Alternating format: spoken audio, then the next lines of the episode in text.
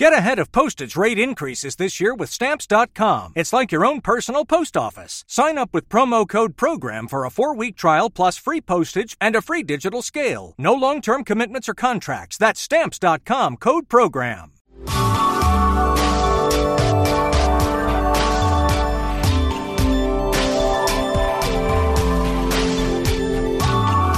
Welcome to the Beverly Hills Plastic Surgery Podcast. This is Dr. Jay Calvert. Dr. Rovelo and I are sitting here today talking about a case that we just did. Dr. Rovelo, how are you? I'm doing excellent. How are you? I'm good. I, I, I noticed that this is some pre-birthday celebration going on here. yes.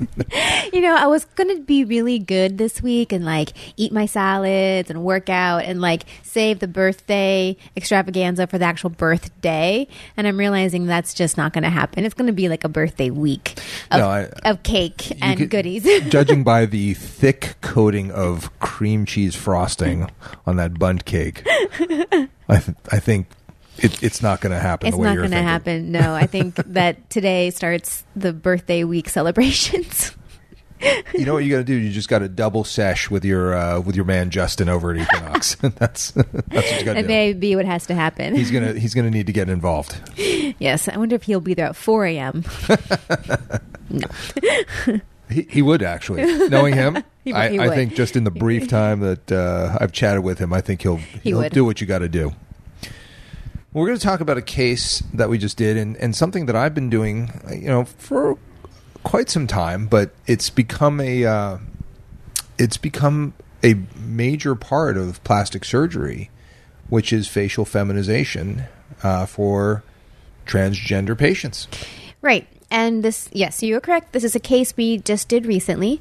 Um, and I have been seeing a decent amount of transgender patients over the past couple of years. Um, and I think a lot of plastic surgeons are seeing a similar trend. And this is in part because over the past few years, insurance requirements have lifted in terms of what they provide coverage for. So now it is a requirement, it's a federal requirement that insurance companies do have to approve certain surgeries for transgender patients. And this could be male to female, female to male but it is a requirement now the same way they would cover you know um, open heart surgery or gallbladder or whatever and there's also a growing understanding and recognition of gender dysphoria in the transgender population. And so it's becoming more popular among these patients to seek out surgery. So i think those are the reasons we're really seeing a lot more of these cases. Um, and so when you're talking about transgender surgeries, there's a whole host of surgeries that you can do, and we could spend multiple podcasts talking about the different options. But the one that we are talking about today in particular is facial feminization. So this is a patient who has a male facies and wishes to look more female, and the different options that are available to do that. Right, and, and every case has to be customized because number one, people look very different. Different aspects are more masculine or more feminine depending on the way that the patient is built. And there are the options. I think are extensive, but what you want to do is you, and, and how I kind of approach this is, I just ask them what what bothers you? What would you like to see? Like, give me the directions for what will make you feel more comfortable, more at home, more more yourself, based on what's going on for you aesthetically. Yeah, and patients are usually pretty good at telling you exactly what bothers them about their face. But then there's also patients that really don't know. Um, they don't have the eye to see, you know, what needs to be done. All they can tell you is that I look like a man and I wish to look more female. But they couldn't really tell you specifically how that could happen. They just know that it's possible and they ask just you know, do whatever you think you needs to be done. do your worst. Do your worst. Like, and to be fair, you know, there are, I mean, plenty of papers and studies in the plastic surgery and facial plastic literature that specifically evaluates what makes a male skull typically male and what a female skull typically looks like. And they are very different and there are very obvious differences. And so that's usually the starting point for facial feminization is working on the bony framework of the face to change what is considered typically male and turn it into more specifically female. And then once you've had the bony structure addressed, then you can go on to do the more soft tissue, cosmetic kind of procedures like the brow lifts, the blepharoplasties, you know, lip surgeries, cheek fillers, neck lifts, things like that. But you have to first address the bony anatomy of the skull and the face as a starting point. So let's look at some of those things. What if you're like I am have a male face, and you can look right at it. I mean, you can see I have a more prominent brow, and that's not just the eyebrows. I'm talking about the the frontal bone of the forehead. That is a very common area for for a male face to look masculine. Yeah. So making the brow and the forehead m- more softer, reducing that that bossing through you know a, a various uh, set of techniques, I think is one of the most important aspects in, in facial feminization. Oh, I, I couldn't agree more. The the forehead and you know the eyebrows from, from basically from the eyebrows and the top of the nose to the hairline um, is a very distinctive part of the male face, um, and addressing that makes a huge difference in softening and feminizing the face and then working your way down from the forehead. Then you start getting into the cheeks, which um, in men are actually a little bit larger, but in women they tend to be more full because they have more fat and prominence on their cheekbones from soft tissue fat as opposed to underlying bony with differences. And then going down towards the jaw, that's where you also are going to see a very significant change between the two skulls and the faces, male and female, men tend to have wider, more broader jaw lines. So that angle of the jaw right below the ear in men is typically very square, 90 degree angles, whereas in women it's more of um, a soft curve and that's a very distinctive shape. And then just the width of the jaw itself tends to be smaller um, and come to more of a point in the female chin as opposed to the male chin, which tends to be broader and more square. So those are all areas that are addressed as well. And then working your way down from the chin into the neck, obviously, men have an Adam's apple, which is just a prominent part of their trachea uh, that women do not have. Um, and that's typically addressed um, at this time as well. Yeah, I mean the well the yeah that thyroid cartilage shave is kind of a, a key point. Yes, I mean that's really key because um, I think that definitely um, can be a giveaway. You know, even if you have the really great facial feminization, but you have this persistent thyroid cartilage or Adam's apple, um, that usually is kind of sort of a, a key piece of the the puzzle there. Well, and one of the things that I do a fair amount is nasal feminization. Yes, that that is the next step. We did the bones. We didn't really talk about the nose, but that is a very very important structure. I'll tell you, I have seen some, and and unfortunately, I tend to get these patients for a revisional nasal feminization. Mm. They don't seem to make it here for the primary, and I'm I wish they would because I've seen some really problematic, bad attempts at Mm. nasal feminization. That's unfortunate. Um, and I think it just has to do sort of with, I don't know, maybe sort of the way that surgeons are trained and sort of how these cases get split up amongst different specialties. Because a lot of times, um, surgeons that are very equipped and very good at working on the bony framework of the face, they're craniofacial surgeons or they're, you know, um, surgeons that are used to working on the foreheads and facial trauma and jawbones are not necessarily trained or do a lot of um, aesthetic rhinoplasty. And that's usually a different subset of surgeons. So that's probably where you're seeing some of the discrepancies. Well, I don't. If I had to guess. I, I, I'll tell you. I mean, I, the last patient that I did a revision for really had a bad nose job. Not like they missed on the aesthetics. Like it just was like ruined, like mm. really bad. And you know, she had said that she went to the you know, the guy that is known for facial feminization surgery. And I mean, I had to do a full reconstruction and make it look more feminine Right. as well because they missed that part as well. But it was just so ruined.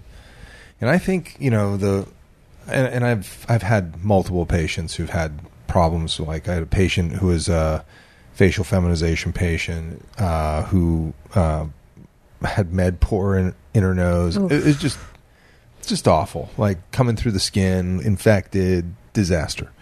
So it is really important that you get to somebody who knows what they're doing in terms of these operations, not just from the the aesthetic, but from the technical aspect. And there's a lot to these surgeries, um, and I know a lot of these patients want all of it done at once because you know one surgery and one recovery, but No. but you really can't. and it's very important to understand that these are staged surgeries. You're going to have multiple surgeries. Um, it's really not something that can all be done at once. We can do a big chunk of it up front, but you are going to need probably a second surgery and then maybe another third touch up here and there. And so typically start with the bones get the bones reduced do the rhinoplasty get that feminizing rhinoplasty and then come back and we can start doing the soft tissue stuff tracheal shave some of the more aesthetic contouring procedures so in the one that we did last week, that's basically what we did. We did the forehead reduction, the chin and jaw reduction, and the feminizing rhinoplasty. Um, and a little bit of a brow lift as well because we were there. Yeah, I mean, I think you know that was a sizable operation. it wasn't nothing. You know, Yes, we as had to the do a patient can attest to. Right. coronal, you know, exposure where you literally make a cut from ear to ear to peel down the entire forehead, expose the the frontal bone, do your contouring, your burring, then do the side winding brow lift that we were able to get done. Doing mandibular exposure through the mouth, through the chin, taking down as much bone as you know we need to to make it look nice and then a feminizing rhinoplasty, which you know is not you know not trivial, but you know I think to feminize the nose is there's certain things you do. You lower the bridge a little bit, you get the radix down, make a make a little bit more of a curve, tip up the nose a bit, and you can get a much more feminine looking nose with you know in a controlled fashion. You don't want to go crazy and give some pixie nose that just No. looks wacko, but because we are we were feminizing the face, but the face is still going to retain a certain um, width and size to it, and Right. so the nose still has to match the face. of course. Um, so you know you can't take it down to this cute little pixie or super tiny stylized nose. You got to just really take away the things that make it obviously male, make it a nice, pretty nose that still fits the size and aesthetic of the face. Yeah, it has to fit the patient too. I mean, there's ethnicity factors that Yeah. you have to pay attention to, and And then the after you know you like we did the the bony work on this patient, uh, she will come back in three to six months, and we can start doing some of the soft tissue stuff. Um, this could include liposuction of the chin to define the jawline a little bit better, to really sculpt out the neck. Um, plus minus some fat grafting or cheek implants to the cheeks to really make those a little more pronounced. Um, we already did the brow lift possible blepharoplasties. And these are all soft tissue things that can be done to continue to reshape the face. Um, sometimes in these patients, we have to address the hairline. Um, yes, that's I was That going to bring that up. yeah, it's, you know, a lot of times the male hairline sits back a little bit farther. So bringing it forehead, sorry, bringing it forward, reducing the height of the forehead um, can definitely be a feminizing feature. But it's also important to take into account, like with the incision that we did for our forehead reduction on this patient, you have to take into account is this patient going to have male pattern balding in the future? And if so, you have to take that into account when you're planning your scars because if this patient in 10, 15 years goes bald, now all of a sudden these scars are very, very visible. So that's where you have to, so even though full hair of head now, you do have to ask, you know, what's the male pattern balding in your family? Absolutely, and especially if you know if you if you do a, a hairline advancement, that scar is front and center. Mm-hmm. It is right across the, The forehead. The forehead. Yeah. You know, when you're trying to make a five head it back into a forehead. But if that's going, if that hairline's going to recede, You're going to see that trouble. scar. Yeah, it's not going to be good. Yeah. So I definitely hear you on that. Um, yeah, I mean, those are sort of the facial feminization uh, procedures that I think are really key. And I think you can get really nice results for patients, but it's all about customization. You know, it's it's making the diagnosis, communicating with your patient in a very clear manner, listening carefully, and then making a, a plan that will create the look that they really want. Absolutely. And with the knowledge um, and understanding between the patient and the, and the surgeon that this is a process and you got to get on board and it's not going to happen overnight and it's going to take a little while and there are going to be multiple steps to it um, and just got to be okay with that. Yeah, it is a project. It's not a one and done. No. Wham bam, thank you, ma'am kind of deal. You have to look at it as like a an artistic endeavor to really create the look that, that they want. Right. And then in terms of the timing of the procedure, uh, everyone's a little bit different. You know, people come and say, well, what, you know, if I'm in the process of um, transitioning, which surgery should I have first? And it really, it just comes down to the patient. You know, what bothers you the most? Yeah. Like, what makes you the most uncomfortable with your body? So if it's the face, then do the face first. If it's the body or the breasts or the genitals, do that first. There's no necessarily right or wrong order to do it. Um, it's just whatever whatever bothers you the most. I agree. Go after the main the main event first Yeah. and, and then you can fill in all the rest because that that will really allow for you know the patient to feel you know comfortable and feel like they're going in the right direction and I think it's it's really important um, it's important to really kind of think that through and make the the plan of those stages so that they're everybody knows where we're going Right. Right. you won't know how to get there if you don't know where you're going first. So you need to know where you're going, and then you can figure out how to get there. Said one very wise man. I guess so. well, that was great. I really appreciate the uh, discussion, Dr. Rovelo, uh, and enjoy your birthday week. Thank you. And this is the Beverly Hills Plastic Surgery Podcast coming to you from the 90210. Thanks for listening to the Beverly Hills Plastic Surgery Podcast.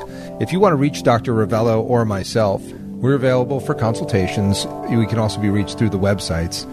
Dr. Rovelo, what's your website?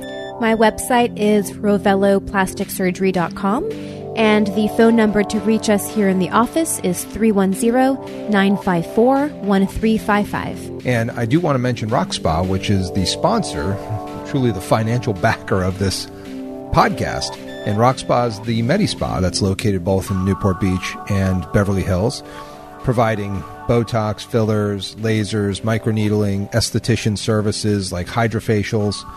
We have incredible people. They do great stuff. And I highly recommend taking a look at the websites rockspanewportbeach.com or rockspabeverlyhills.com. All the information is also on my website, drcalvert.com.